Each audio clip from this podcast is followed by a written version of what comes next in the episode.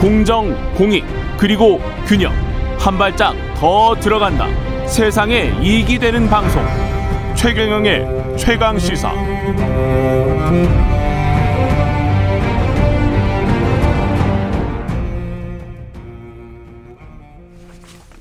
네. 사법농단에 연루된 임성근 전 부장판사 탄핵 소추 헌법재판소가 각하를 했습니다. 국회가 올해 2월 헌정사상 처음으로 복관인 임 전 부장판사에 대한 탄핵 소추 결정한 지 8개월여 만에 나온 결론인데요. 판결의 의미, 결정의 의미, 예. 임 전 부장판사에 대한 탄핵 소추를 주도한 더불어민주당 이탄희 의원님 연결돼 있습니다. 안녕하세요, 의원님. 네, 안녕하세요. 이탄입니다. 예. 일단은 각하가 어떤 결정인지 잘 모르시는 저 청취자분들도 있을 것 같은데요. 예, 각하가 네. 어떤 결정입니까? 그냥 본안 재판을 안 하겠다라는 결정이에요. 예. 네, 판단을 이 행위- 하지 않겠다. 예. 맞습니다. 네. 이게 그 그렇게 나온 이유는 뭘까요? 헌법재판관들이 다수가 아, 이제 좀 구체적으로 말씀드리기 시작하면 여러 가지 말씀을 드릴 수 있는데요. 예. 일단 의견이 5대 3으로 갈렸다는 5대 3으로 거고요. 갈렸다. 예. 네, 그래서 다섯 명은 각각 의견, 세 명은 본안 판단을 해야 된다. 그런데 음. 본안 판단을 해보면 이것은 중대한 헌법 위반 행위가 맞다. 예. 그렇게 5대 3으로 갈린 상태고요. 각하 의견의 이제 가장 중요한 근거는 재판하는 도중에 임성근 판사 임기가 끝났다. 음. 그래서 더 이상 진행하는 게 큰 의미가 없지 않냐 이제 네. 이런 의견이었습니다. 이게 어 어떤 점에서 아쉬운 결정이라고 생각하세요? 저는 이제 국회에서 헌정사상 첫 법관 탄핵 소추를 할 때는 그만한 이유가 있지 않았겠습니까? 그렇겠죠. 예. 예, 이게 어, 대한민국 판사들에 대한 민주적 통제가 전혀 이루어지지 않고 있다는 점, 음. 또이 양승태 사법농단이라고 하는 사건이 헌정사상 유례가 없는 아주 어, 비극적인 사건인데 이것에 대해서 공적인 확인이 전혀 없다 보니까 언론상에서 이제 정치인들의 어떤 말 공방 이런 그렇죠. 것들만 계속해서 반복되고 있지 예. 도대체 명확한 기준이 생기지 않는다. 음. 그래서 좀 정리를 하자는 취지였거든요. 그랬죠. 그리고 그럼- 그걸 법적으로 판단을 딱 받으면 그러면 네. 이제 사법부의 판사들도 좀 경각심을 갖고 재판에 이나 재판 행정에 임하지 않을까 뭐 이런 생각 아니었습니까? 맞습니다. 맞습니다. 그래서 이제 개인 한 명을 탄핵하는 것을 넘어서는 의미가 있기 때문에 예. 탄핵 소추를 했던 것인데 예. 헌법재판소는 그런 헌법소의 어떤 큰 의미에 집중하기보다는 음. 법 기술자적인 판단에 머물렀다. 좀 이런 생각이 들어서 매우 아쉽습니다.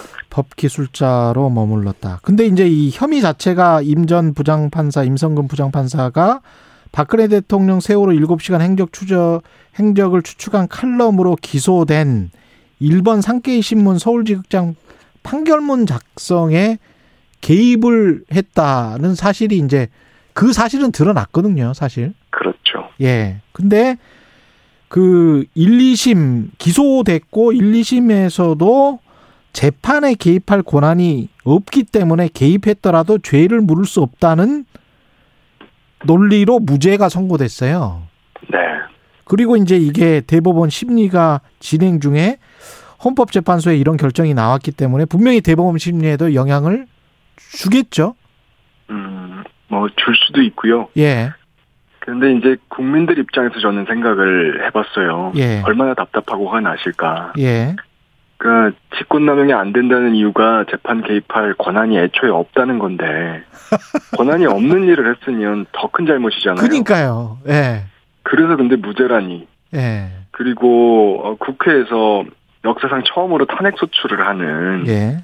이런 노력까지 했는데 헌법재판소에서는 판단을 회피하다니 얼마나 속이 타실까 그런 생각 한번 해봤습니다. 제 기자 입장에서는 그러니까 가령 기자가 기사를 네. 가지고 영업을 하거나 뭐 압력을 행사해서 뭐 인센티브를 받아 먹거나 네, 뭐 이러면 안 되는 거잖아요. 그 사람들의 업무가 아니잖아요. 그렇죠. 예. 근데 그거를 그런 일을 했는데 그런 일을 하는 거는 당신들 업무가 아니기 때문에 그 죄를 물을 수 없다 이런 논리잖아요. 이게 지금 그렇죠. 이게 이게 뭔가요? 이거는 이거는 정말 법률 기술자들 아니면 이게 빠져나갈 수 있습니까? 이런 게? 참, 네.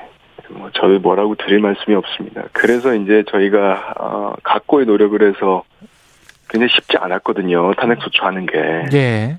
어, 당 내에서도 또 정치권 전체적으로도 쉽지 않은 과정이었는데, 예. 그걸 듣고 소추안을 의결했던 것인데, 뭐 많이 아쉽습니다. 예. 근데 이제 5대 3이라고 아까 말씀하셨는데 그 헌법재판관은 9명이고 한 분인 문영배 네. 재판관은 이탄희 네. 의원님도 자- 아- 아마 잘 아실 거고요.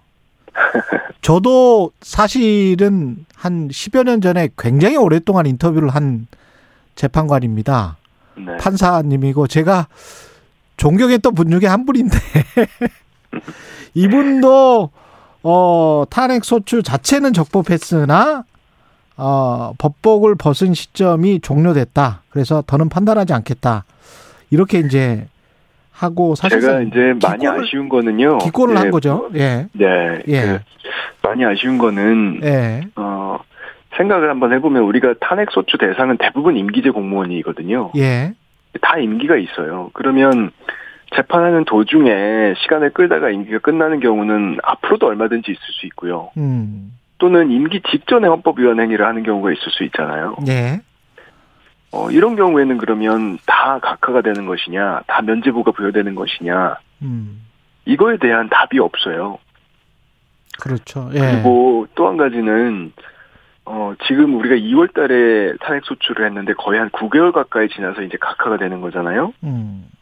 그러면 이런 절차, 이런 과정이라고 하면 설사 작년에 21대 국회가 구성된 직후에 우리가 여름에 탄핵 소추를 했었다 하더라도 예.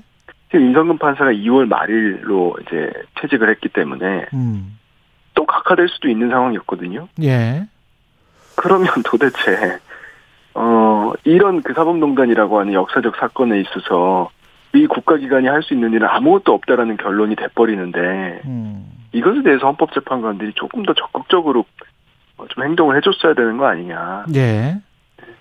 이게 이런 점을 전 지적합니다. 네. 예, 그 다른 재판관 한 분도 그 이야기 했는데 결국은 입법적 개선이 입법이 없어서 그런 것이다. 이렇게 이제 이야기를 하는 것도 있고요. 이 입법적 개선이 필요한 사안이라고 보십니까?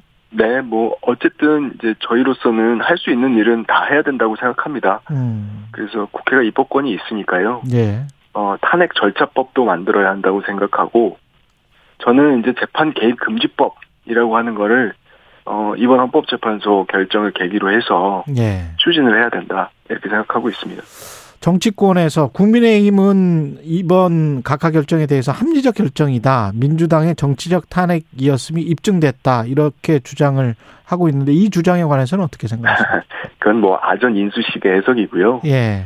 그 헌법재판관 아홉 분 중에서 음. 어느 누구도 이 잘못이 없었다라고 하는 임성근 주장에 대해서 손들어준 사람이 없거든요. 예. 그래서 그 내용- 해석은 맞지 않고요. 예, 내용 자체는 잘못된 것이라는 거는 다 확인이 됐다.